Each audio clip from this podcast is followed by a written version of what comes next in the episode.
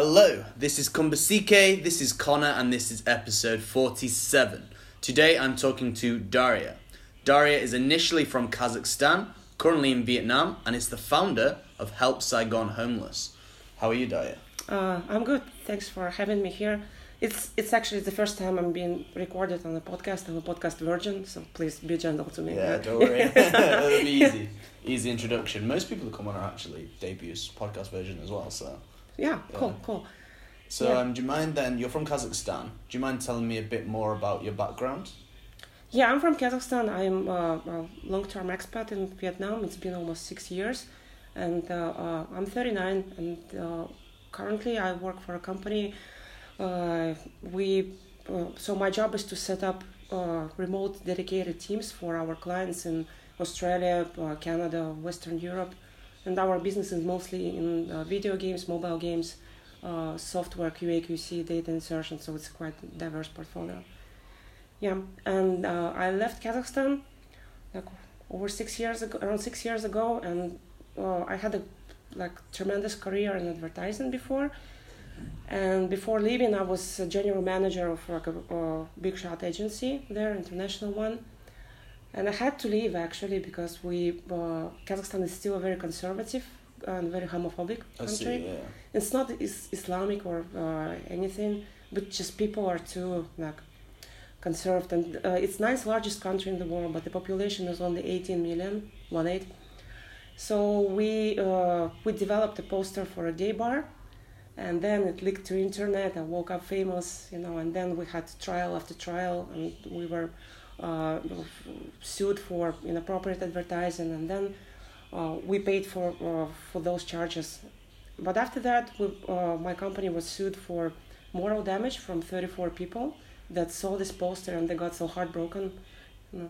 Actually, it was all set up by authorities, you know, but uh, So- Kazakhstan is very corrupted. So 34 people saw this poster for a gay bar Yeah. and were outraged, and that's why you were sued. Yes, correct. Right. Okay. And we were lost in all instances, and the fine was quite huge for a company like ours. It was almost two hundred thousand dollars at that currency rate. So I uh, uh, lost another trial, and I went out, and, uh, and at that time it was huge. Like Human Rights Watch were uh, for us, you know, making statements. They made our poster uh, uh, cover of their annual report that year, and uh, I had interviews with BBC and CNN and The Guardian, The Independent, you know. And, uh, Oh gosh. that was really huge, but like our uh, Yeah, of course. our system is so dumb and bulky. You know, they didn't realize the uh, impact they created. You know, Yeah, I see. they could just wrap it up. You know, and uh, everybody's fine, and we do our work. You know, but Mm. uh, uh, eventually, like, we saved the agency. Uh, people kept their jobs. And, uh, clients stayed with us, just under a different name. And uh, like I told you, I went out from another trial. That was the final one, before going to Supreme Court, which I didn't want to pursue. And I decided that I don't want to live in this country anymore with these people. How many trials did you have? Oof, man. Uh, seven, I think. Yeah. Okay. Yeah. And we spent like uh, uh, loads of money for uh, lawyers and uh, everything. And of course, I couldn't manage my agency well because I was always like, preparing for the trial or drinking after a trial. You know. Yeah. You know what I mean?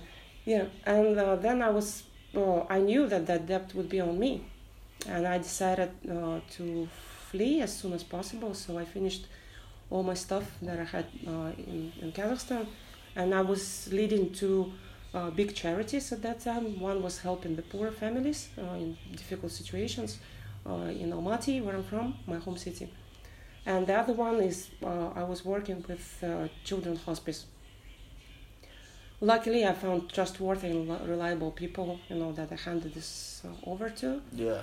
And I first went to Ukraine, so I spent like what maybe four months there, just digitally detoxing from all the hatred I was getting online, all the threats, and uh, I spent uh, a few months in a uh, in the countryside, with no internet, you know, just a big river, Mm. a forest. What was Yeah. that like? Digitally detoxing somewhere. Uh, How- how the, the, the owners of the house that I was renting, uh, they had a nice library, you know, with books in, uh, in Russian language that I speak, English, and uh, even German that I don't speak, although I'm quarter German. Anyways, Um, and uh, we were just enjoying the nature, getting water from the well, you know, and my kid was there with me.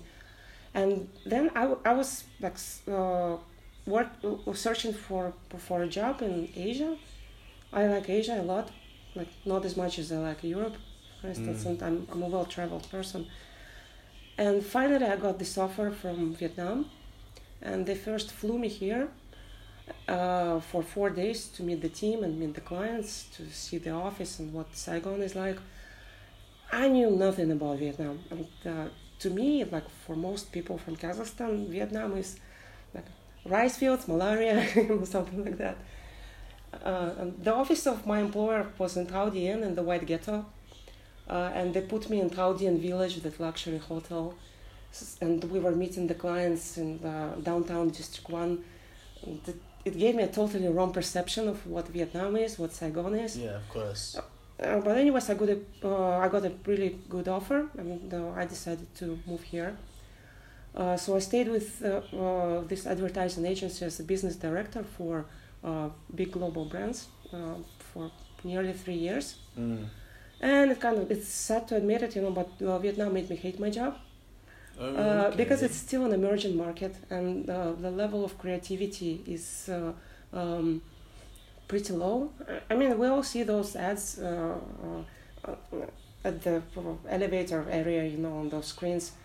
It's a lot of overacting. Uh, there's there are zero creative ideas, and it's especially in FMCG. I see what you mean. yeah.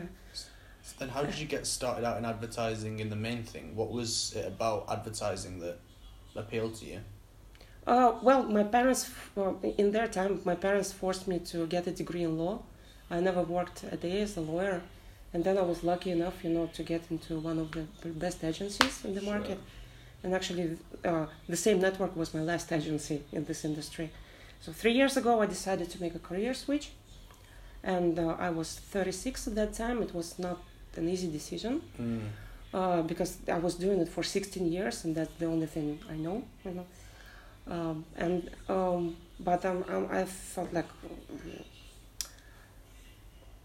I cannot swear, yeah, in this podcast. Go for it. Yeah. No, yeah, no uh. Yeah, I just like, like just go to hell, you know. And uh, and at that time, I was dating a, a guy. He he was a cinematographer, and we decided to start our own thing, uh, which was about filmmaking workshops for adults, for teenagers.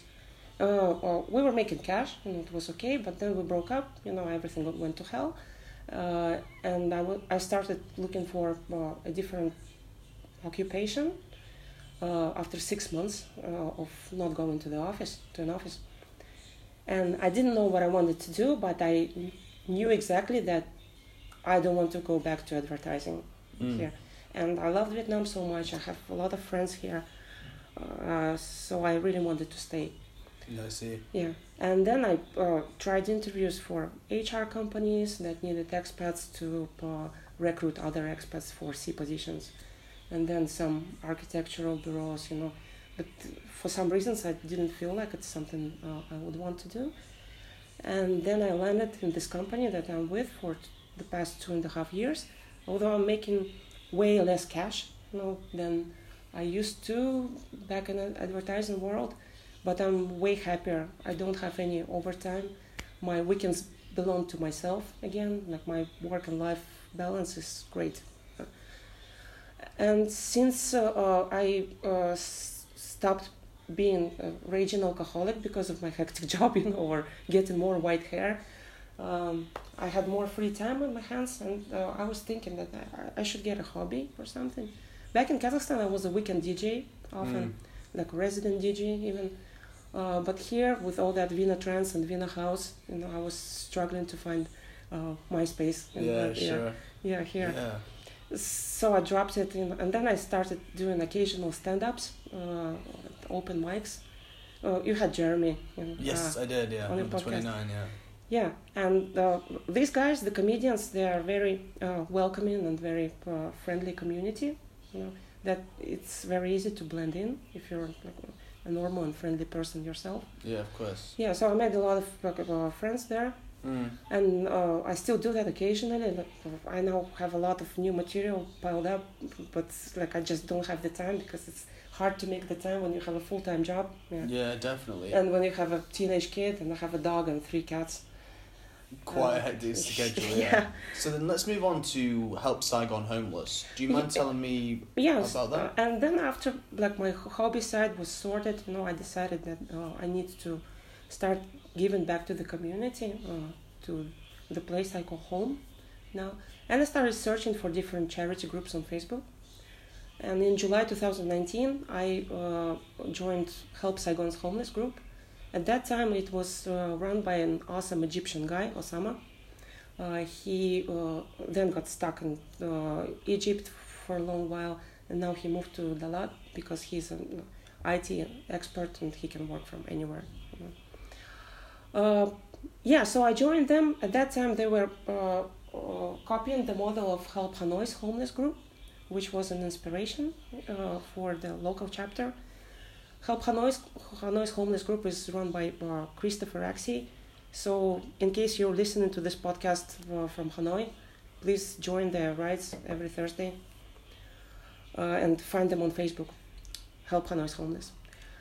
Uh, so back to Saigon, uh, it was just a group of people, irregular ones, who would uh, meet not every Thursday but every other Thursday by the central post office, and we would just bring whatever we have to donate, and then we would like randomly uh, ride around the city. Homeless, where are you? You know, You didn't have any route. Like, would you ever think, oh, I'm going to go to Bintan or we're going to go to D two, or did you literally just go wherever? We with time, you know, we uh, we would remember, you know, the streets where we have seen the homeless, like Tran Hung Dao, you know, or uh, Ba Thang Hai, uh, like like this.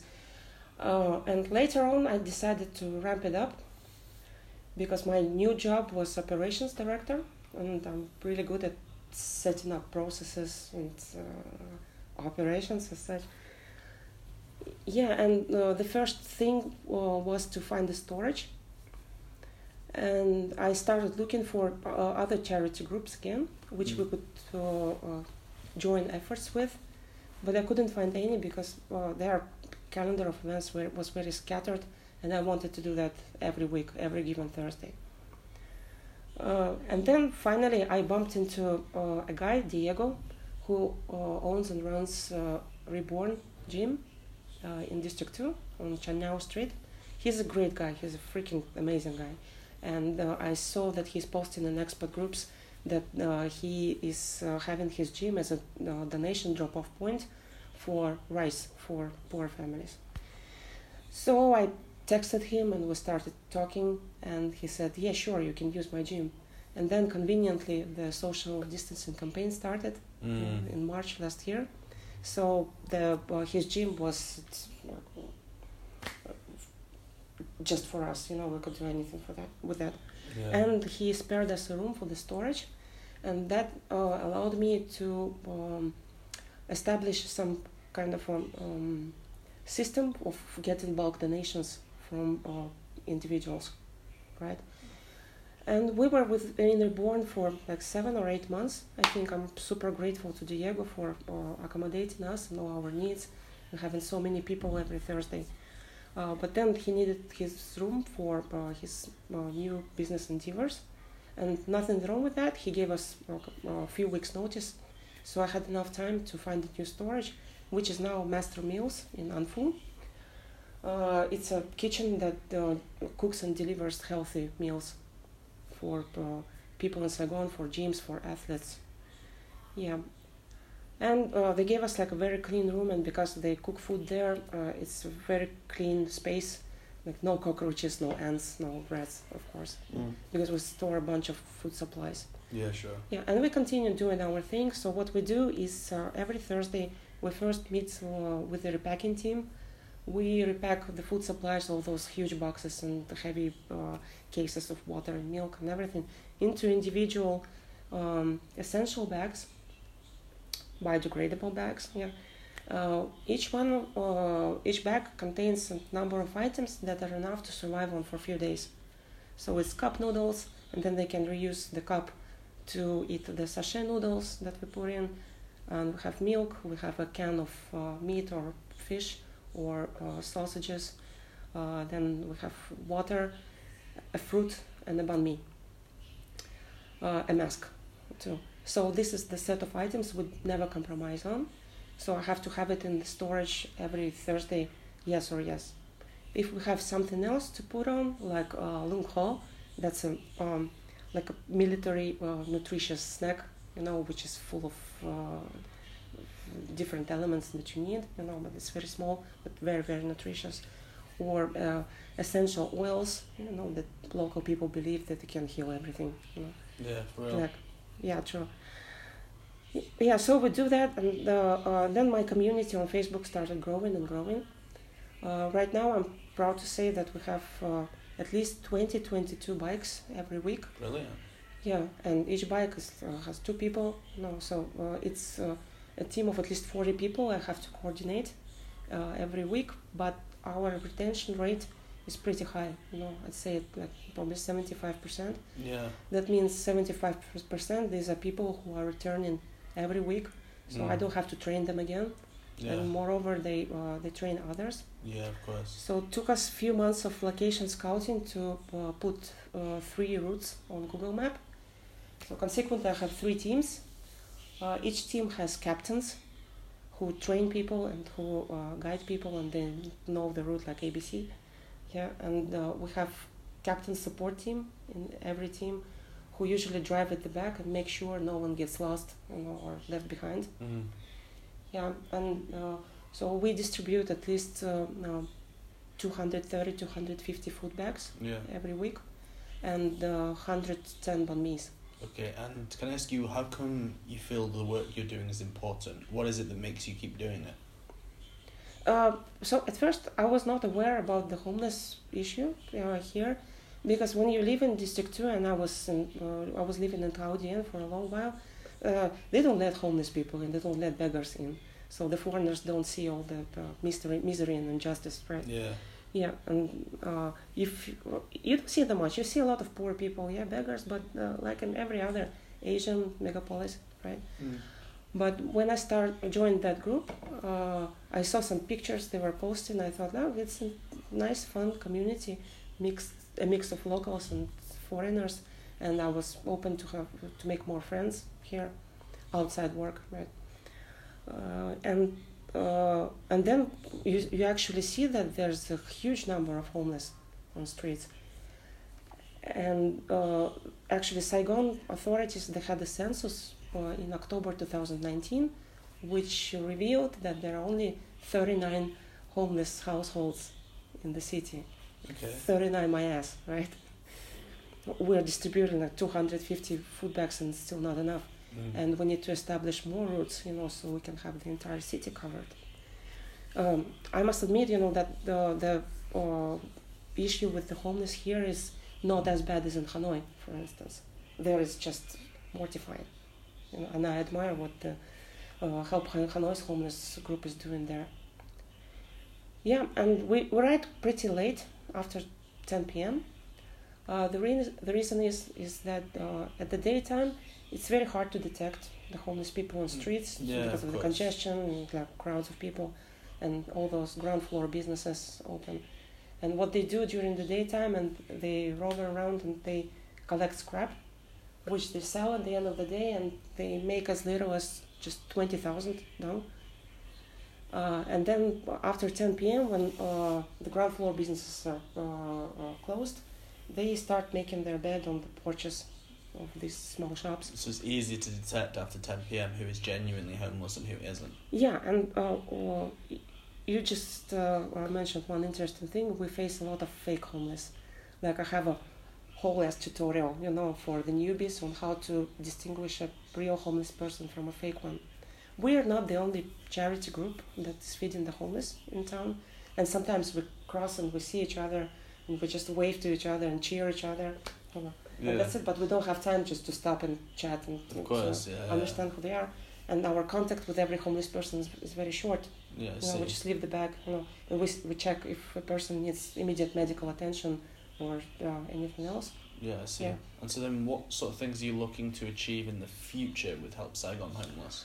Uh, well, um, you understand that uh, uh, feeding the homeless, yeah, it's a great thing, and uh, uh, our storage is full, and we have so many supporters, and I have this amazing little community of great, kind-hearted people that are happy to meet each other, and I enjoy looking how, seeing like how people uh, develop friendships and or even relationships, how they network, and then they do their own charity acts acts outside uh, my group and that's great. I met I made so many friends uh, in this community. Like shitty people, they wouldn't join my group. Yeah. Of course. Yeah. Yeah. Yeah, and I, I do a pre-selection. I chat with every person that wants to join because I need to fill them in first, Yeah. and I, uh, I need to know that uh, if he or she is genuinely uh, eager to help, or it's another snowflake with uh, uh, emotional issues that just wants to uh, um, help themselves with the, uh, at the expense of my group Right. but they wouldn't be really helpful and they wouldn't come back for sure yeah so but it's uh, it's like throwing food into a black hole every week right and i wish we could do it more often uh, maybe twice a week but uh, we just not at the right capacity right now and people are busy Yeah. I and i am busy Yeah. Yeah. and it's just like, uh, patching the issue without resolving it actually so i have these two programs in mind uh, which i really want to uh, bring to reality but I, I need more guns because i'm managing it pretty much alone.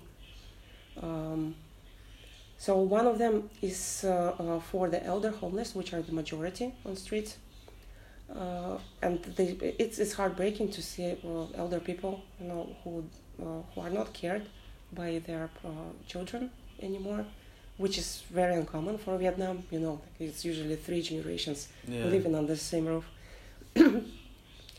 yeah, and uh, I wish we could have a few shelters around the city, where uh, and we would just give away leaflets and we would tell the, the, these homeless that this is the nearest shelter to them, and that would be so much easier for us you know, to bring doctors and nurses and barbers and clean clothes and uh, meds and of course food you know uh, just to the same location Yeah. yeah and give them all the attention they need and then tackle them case by case maybe i don't know they have amnesia you know or maybe they lost touch with their uh, family or maybe they have their family somewhere in the highlands but they don't have the money to go back home you know Yeah. so we can help with that. And the other program is uh, uh, the working title is Back to Square One. It's for the younger homeless. Uh, obviously, for those to whom the being on street wasn't a choice, because being on the street is kind of fun and easy yeah, for me as well. Um, so, and I already have like a few businesses, you know, ready to support this program. I just need a Vietnamese cool, mature, and committed project manager to run both of these programs. Unfortunately, like my Vietnamese sucks, you know, and I'm not a citizen, you know, and uh, we don't have a legal entity yet. yet. So if if you're listening to me now, like, well, please find me on Facebook. Let's chat about it. Where can we find you on Facebook? What details do you have online that we can find Uh, you? At? help Saigon's homeless. Uh, that's the group, and I'm the only person who's posting there. Yeah. Yeah. Sure. the Daria Ham. So the uh, essence of uh, this program is that we give a second chance, uh, or a third chance, fourth chance, know, depends on their background, right? Uh, we give them a job that doesn't require any uh, qualifications, like kitchen staff or uh, security guards or working at working at the parking lot. You know. And uh, the businesses that would partner with us, they would train them to learn a new skill. Uh, from our side, we would provide a room uh, with shower, uh, clean clothes, a haircut, you know, some medical attention if they need it. And for the first three months, they're not getting any salary. They are just getting trained, and uh, they have three meals a day and uh, probably some pocket money. And after three months, if they prove themselves accountable, they didn't steal anything, they didn't run away back to the street. Yeah, we give them another chance uh, to be uh, um, officially employed. You know, we can uh, help to sort their ID, uh, social insurance, uh, uh, tax number, whatsoever, and then they uh, slowly become a, um, a citizen. Okay. I see. Yeah. Yeah. That sounds cool. And so then, I suppose we're coming up to like the final type of question. So we've kind of covered the homeless uh, aspect. In terms of you personally, Daria, are there any other projects that you're looking to go into in the near future, or is that a tricky question? Yeah, glad you asked. I mean, I, I'm supporting uh, uh, some uh, animal rescue charities here, uh, and also my group is curating an orphanage in Go Vap. They're doing pretty well. You know, they don't need like inst- uh, constant attention or something. They have around 70, 80 kids of all ages. And uh, what we do is, for instance, they need a new fridge because the old one is broken. Is broken. We get them a fridge, or a nanny needs a new bike, you know, I mean, second-hand bike. We get her a bike, uh, or, or in the beginning of the last academic year, we prepared all the kids for school with uh, proper school books and stationery and school bags. So when they go to a public school, they don't feel like outsiders. They have exactly the same stuff that other kids have. Yeah, I see. So that's what we do, and um, we've been in touch with uh, uh, uh, the teachers community here, and we really want to uh, get that program started. But again, I need a uh, Vietnamese project manager for that too. Um, we want to teach kids not just English, no, that's easy. Uh, we want to teach them some skills like bakery or carpentry, you know, or drawing. Yeah. tattoo drawing, you know, or whatsoever, something that would help them to adapt when they uh, graduate from Right, the I see. orphanage. Yeah. Okay, that all sounds great. So yeah, Daria, thanks very much for coming on. I've really appreciated the conversation, and The I wish pleasure is all mine, man. Yeah. all the best with Help Saigon Homeless and beyond with all the work that you're doing. So congratulations and all the best for your future. yeah, thanks, mate.